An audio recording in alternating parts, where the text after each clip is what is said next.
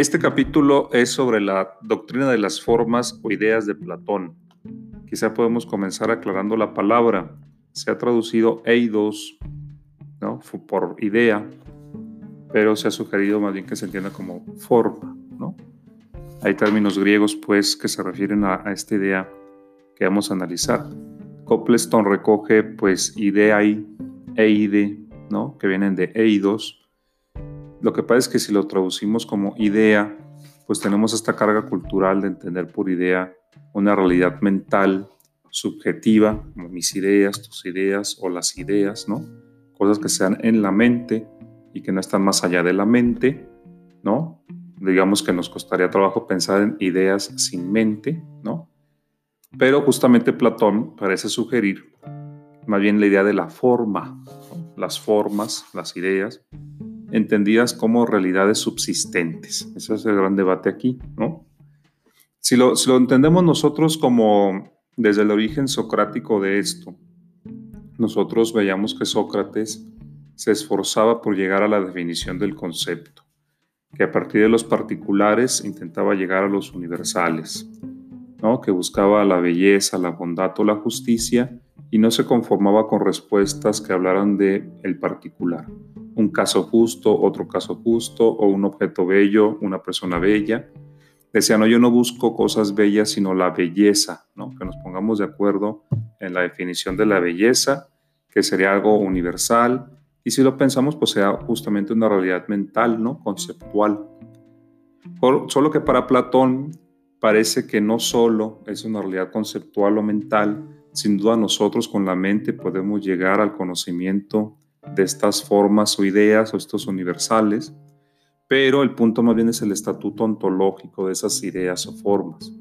Si nosotros pensamos que el estatuto ontológico, es decir, su forma de existir de esas ideas o formas, es solo dentro de la mente, pues Platón parece sugerir, repito, que no es así, que esas ideas o formas son subsistentes y objetivas, es decir, existirían fuera de la mente o no dependerían de la mente para existir.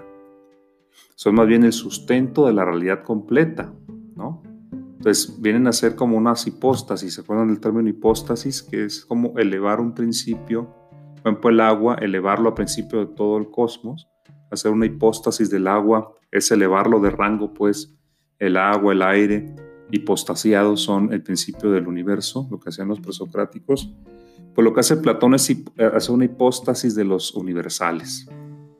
¿no? O sea, nos, dice que los universales no solo son realidades mentales, sino que tienen eh, existencia objetiva, estatuto ontológico objetivo. Eso es muy problemático, ¿no? Porque esta separación, pues es la idea, ¿no? Que las esencias o las ideas universales o las formas de las cosas, entendidas así como universales, tiene una existencia separada de las propias cosas. Si hacemos una reflexión ontológica al respecto, podemos decir lo siguiente. Si tenemos, por ejemplo, un jarrón bello, una persona bella, un poema bello, ¿no? Pues pensamos, creo que, creo que me siguen en esto, que son bellos porque así los juzgamos. Son objetos bellos para nosotros, es un juicio muy subjetivo. Decirle bello a un templo griego, por ejemplo el Partenón, bueno, es muy bello, pues es, una, es, una, es un valor que le estamos atribuyendo a partir de un juicio estético. Eso es lo que podemos pensar nosotros.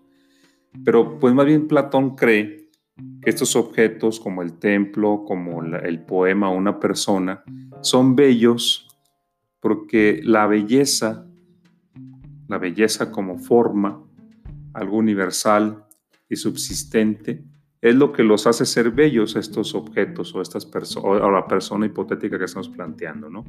Entonces, si fulano es bello, si el templo es bello y el poema es bello, es porque participan, por ahí dice en algún texto, o imitan la forma de la belleza. Reconocemos en ellos algo universal que está presente en todo lo que consideramos bello, la belleza con mayúscula.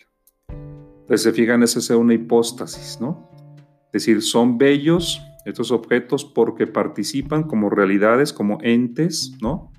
Participan de la belleza como una forma universal que está más allá de ellos. De hecho, esta forma de la belleza es subsistente y ontológicamente más importante que cualquier objeto bello. Esto que parece muy extraño de entender, pues es justamente lo que tenemos que dilucidar hoy. Primero, ¿cómo llegar a este tipo de pensamiento? Veamos nosotros visto ya con Parménides y con Sócrates, por mencionar un par de ejemplos, que ellos creen que pues hay una realidad sensible, sujeta al devenir, y también podemos traer a colación Heráclito, ¿no? Los seres del mundo sensible pues cambian, devienen, nacen, se destruyen, ¿no?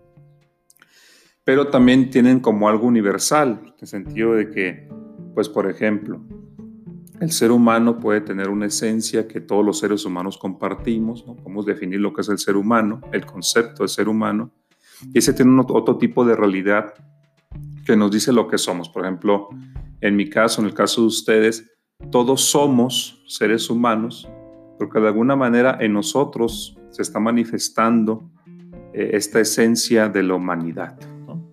Si hacemos otra hipóstasis ahora de la humanidad, nos damos cuenta que podemos reconocer en otro un ser humano porque vemos en él la forma de ser humano. Y la forma no me refiero solo a la forma visible con los ojos, sino también cognoscible con la mente.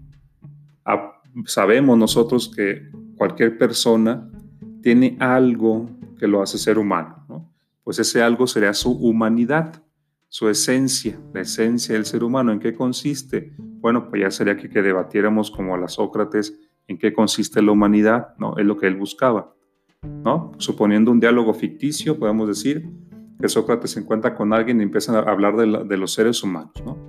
Y luego Sócrates preguntaría, bueno, ¿y por qué fulano y sutano son seres humanos? Bueno, pues porque tienen ahí algo que podemos llamar humanidad. ¿Y en qué consiste la humanidad? Y ahí Sócrates se pondrá a debatir para definir la humanidad.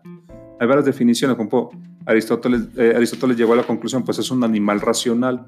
Entonces, todo aquel que sea animal racional, pues es un ser humano. O más bien, la esencia del ser humano es ser un animal racional. Pertenece al género de los animales, ¿no? Es el género próximo.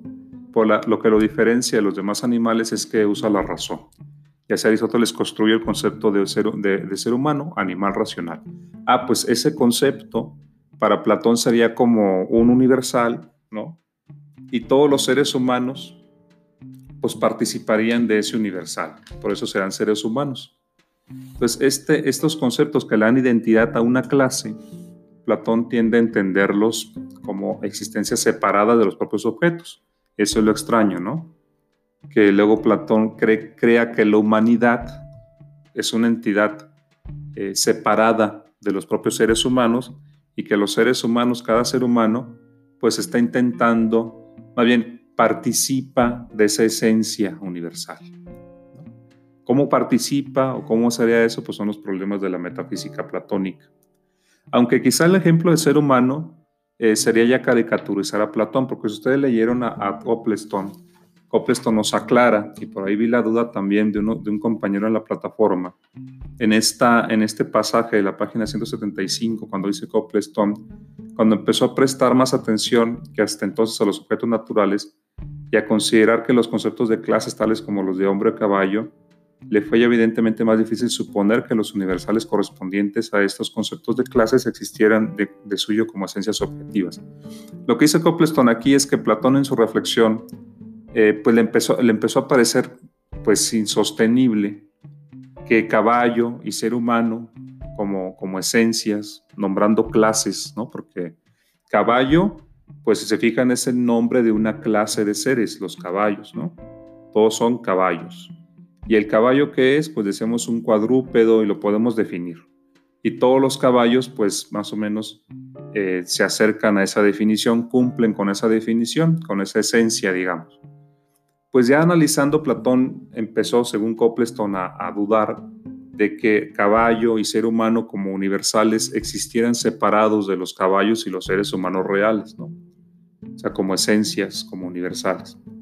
Pues si lo pensamos, pues sí es difícil creer eso, ¿no? Creer que, que caballo, gato, ser humano, perro sean esencias universales y que los caballos, los perros, los seres humanos, los gatos participemos de esas esencias, pues es como absurdo, ¿no? Entonces parece que Platón no pensaba eso. Aunque, bueno, eso ya es un debate. parece que Platón se iría más por las formas o ideas de conceptos relacionados con los valores como la verdad, la belleza, el bien, la justicia. Eso sí le parecería más adecuado decir que son formas en ese sentido de universales. Y si lo vemos así, pues sí, ¿no? O sea, belleza, justicia, verdad, como que sí se alejan un poco más del mundo de los sentidos o son distintos conceptos a caballo, árbol y perro, ¿no? Que son seres naturales del mundo sensible. En cambio, belleza, justicia, verdad, pues son nombres como de valores, diríamos nosotros ahora.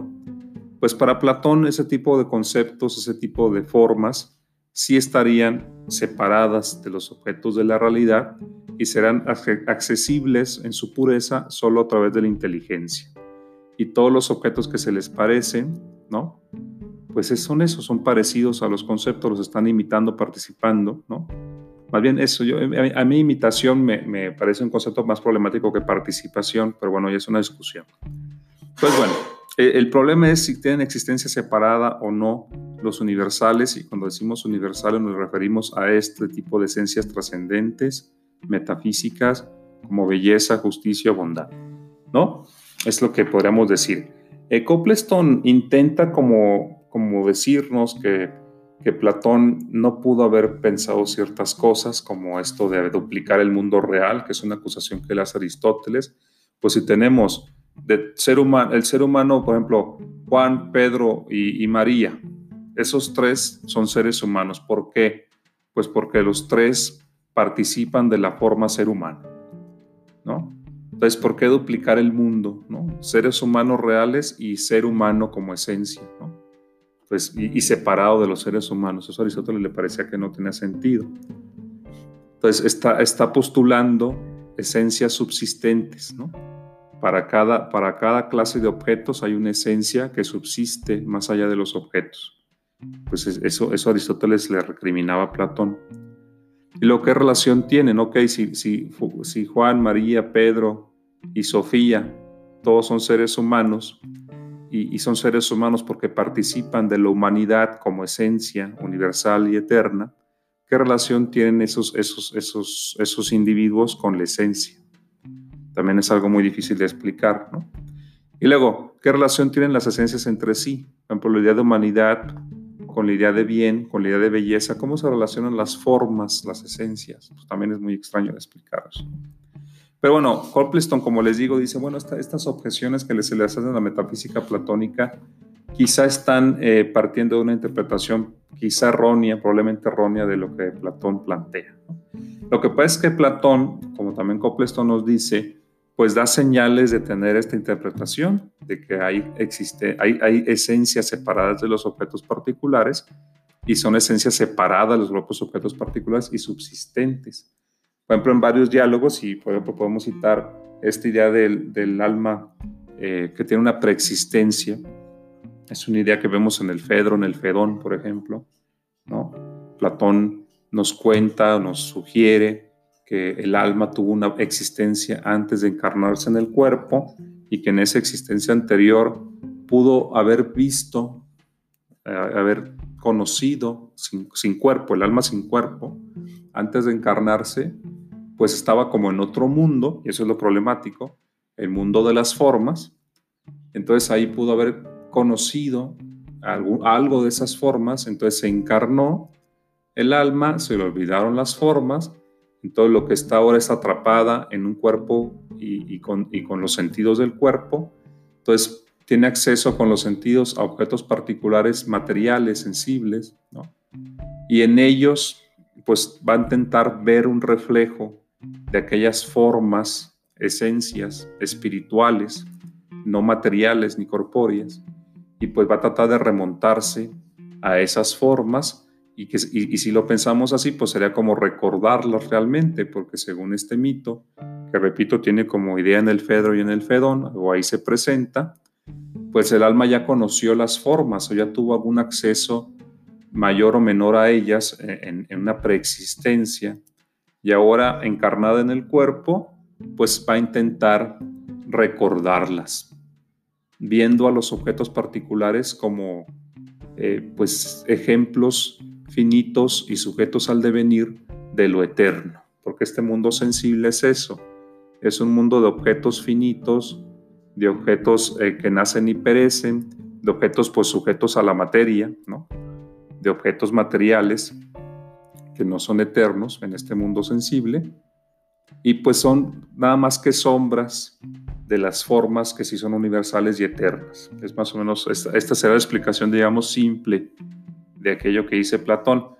Pero pues dicho así, para Copleston eso simplemente es un mito, es una forma, digamos, eh, muy ilustrativa de decirlo, pero para Copleston, Platón nos quiere decir otra cosa, o, no, o no tan simple como eso que acabo de decir. Sin embargo, el propio Copleston reconoce que el lenguaje de Platón en varios diálogos tiende a presentarnos ese tipo de interpretación. Por ejemplo, cuando habla de la creación del mundo, Platón nos habla de un demiurgo, que será como Dios, un artesano, que qué es lo que hace ese artesano, y eso lo cuenta en el diálogo Timeo. Este artesano tiene ante sí la materia sin forma, llamada cora, y también tiene ante sí, eh, con su intelecto, las formas que no son creación suya. Entonces está la materia y está la forma, ¿no? Como algo eterno, la materia en puro caótica, ¿no? Y están las formas eternas, y lo que hace el demiurgo, según el diálogo Timeo según se expone ahí, pues es moldear la materia según la forma. ¿Y cuál va a ser el producto? Pues este mundo sensible, que está diseñado siguiendo el mundo de las formas, como esa como guía. Luego Platón habla de paradigma o ejemplar, ¿no? Entonces las ideas o formas son los paradigmas o ejemplares, o diríamos también los arquetipos, si queremos usar ese término, con, el, con, los cuales los arquetipos, esas formas, esos, ejemplares o paradigmas, el demiurgo Dios, contemplándolos, pues moldeó la materia como para imitar esas, esas, esas, formas, tomándolos como ejemplares o como paradigmas. Y el resultado de este mundo sensible, imperfecto, que pues más o menos eh, refleja eh, esas formas en todos los seres.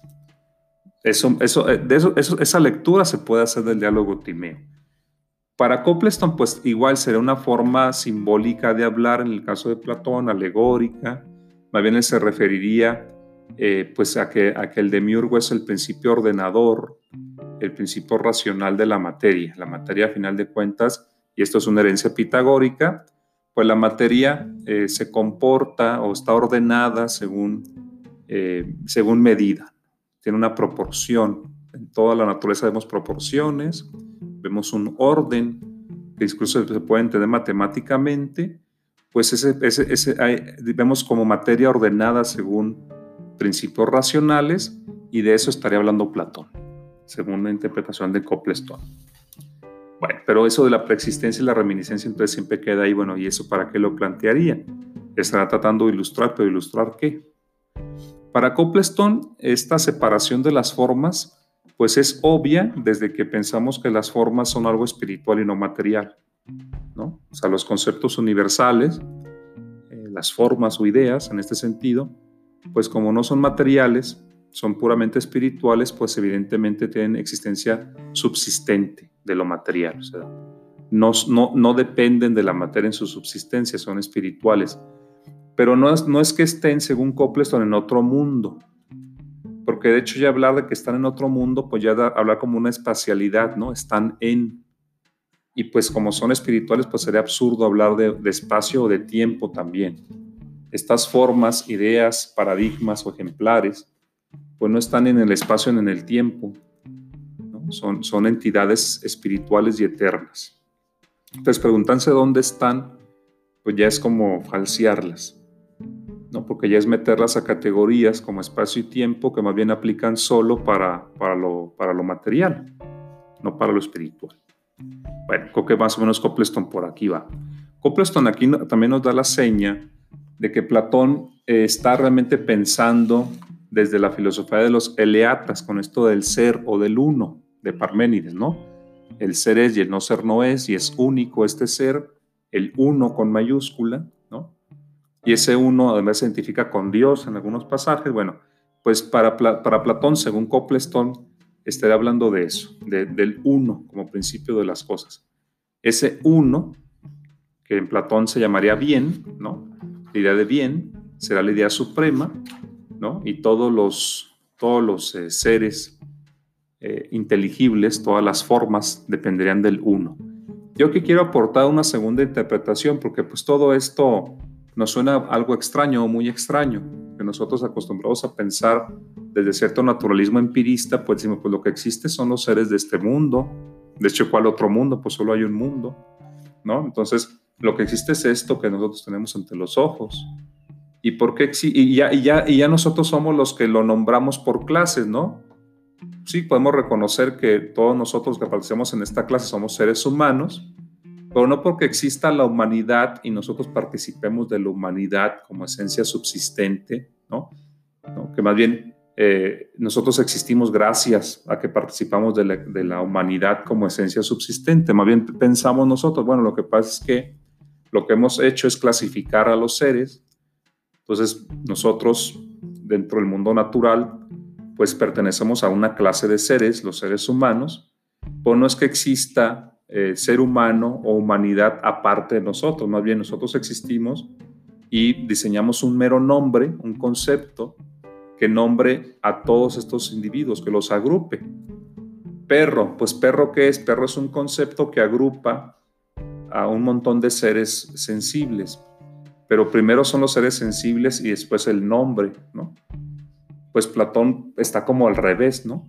Él cree que primero es el concepto, que ya le llama idea o forma, ejemplar o paradigma, y los seres sensibles pues dependen de, ese concepto. Digo, eh, explicándolo, digamos, como Copleston dice que eso no piensa Platón, porque Platón, según él, más bien estaría refiriéndose a otro tipo de formas, como ya mencioné, la belleza, la justicia, la verdad. Pues se nos va perdiendo, ¿no? Un poco Platón aquí, se nos va un poco de las manos a veces. ¿No? Platón está en debate, pues, ¿qué quería decir Platón con eso de las formas y con que tenían existencia subsistente, ¿no? Objetiva, no subjetiva, no son ideas subjetivas, son objetivas.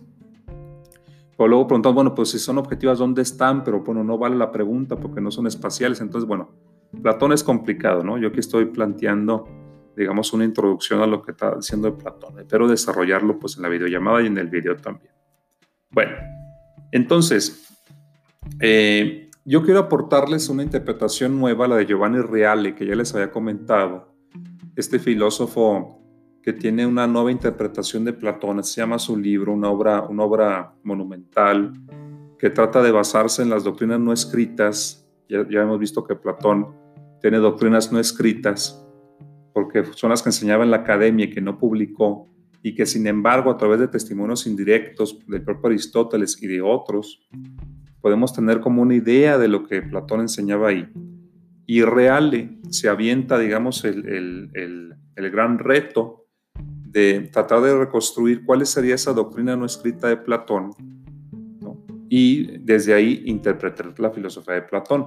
Y les voy a aportar más o menos qué dice Reale. Reale dice que en el mundo de las formas no en el mundo de las formas, ven las formas, porque ya decir el mundo de las formas es como de entrada decir que es otro mundo y otro espacio y otra dimensión, algo así.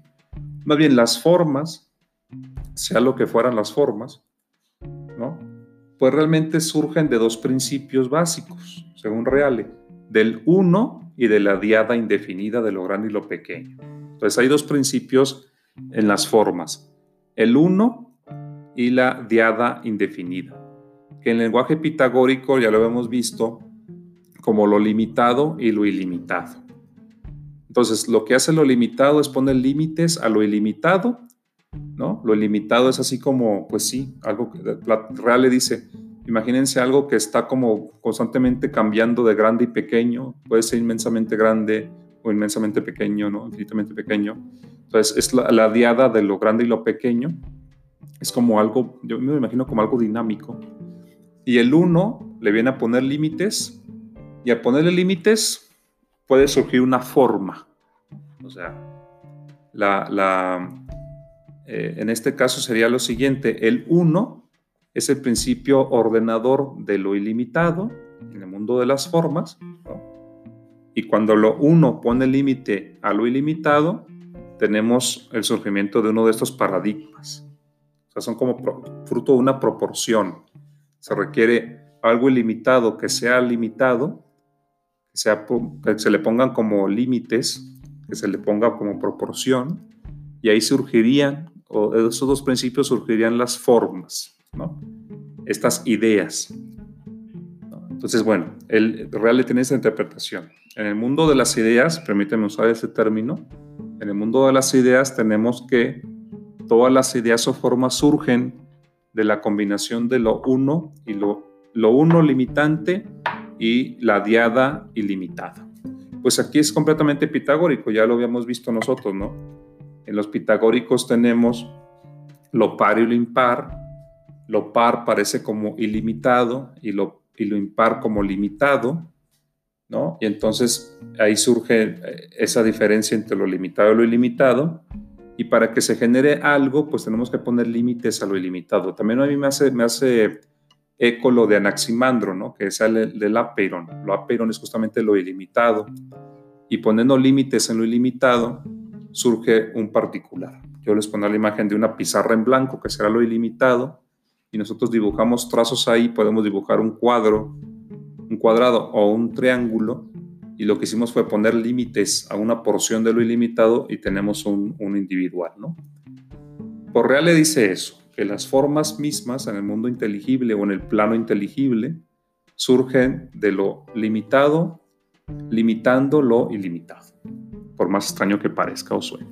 Bueno, entonces ese origen de las formas como interacción de lo limitado con lo ilimitado, que es de pura herencia pitagórica, el uno y la edad indefinida, que el uno sería el bien y la edad indefinida lo ilimitado, yo lo pienso como una proporción, pues genera justamente las formas de todo lo que es. ¿no? Es lo que, lo que voy a leer aquí un, un fragmento del texto de Reale, dice, el principio supremo, que era dominado bien en la República, en la doctrina no escrita recibe el nombre de uno. Sin embargo, la diferencia resulta perfectamente explicable porque, como veremos enseguida, el uno resume en sí mismo al bien, en la medida en que todo lo que produce el uno es bien. El bien constituye el aspecto funcional del uno. Al uno se contrapone un segundo principio, igualmente originario pero de inferior rango, entendido como principio indeterminado e ilimitado y como principio de multiplicidad.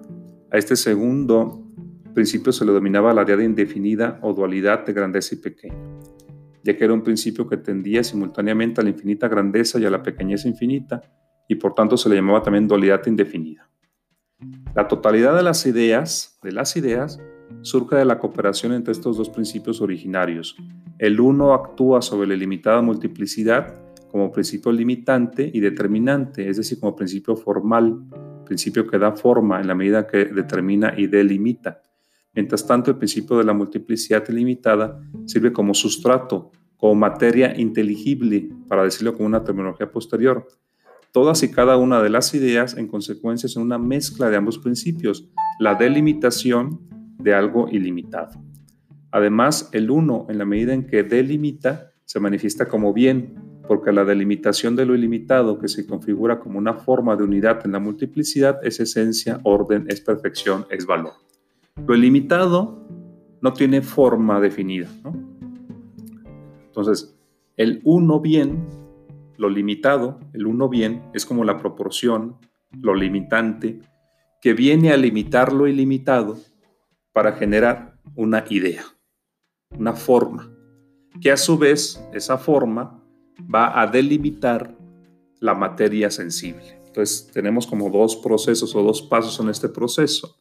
En el plano de las ideas, el uno limitante delimita lo ilimitado, se genera algo que es una forma, una idea, ¿no? Y luego esa idea viene a explicar ¿no? la delimitación de lo sensible. Espero no estar siendo demasiado oscuro en esta explicación, que voy a desarrollar más eh, probablemente en el video eh, creo que va a ser un poco más amplia mi explicación, seguramente lo será. Espero que esto sirva como una primera aproximación y apoyo en su lectura. Muchas gracias.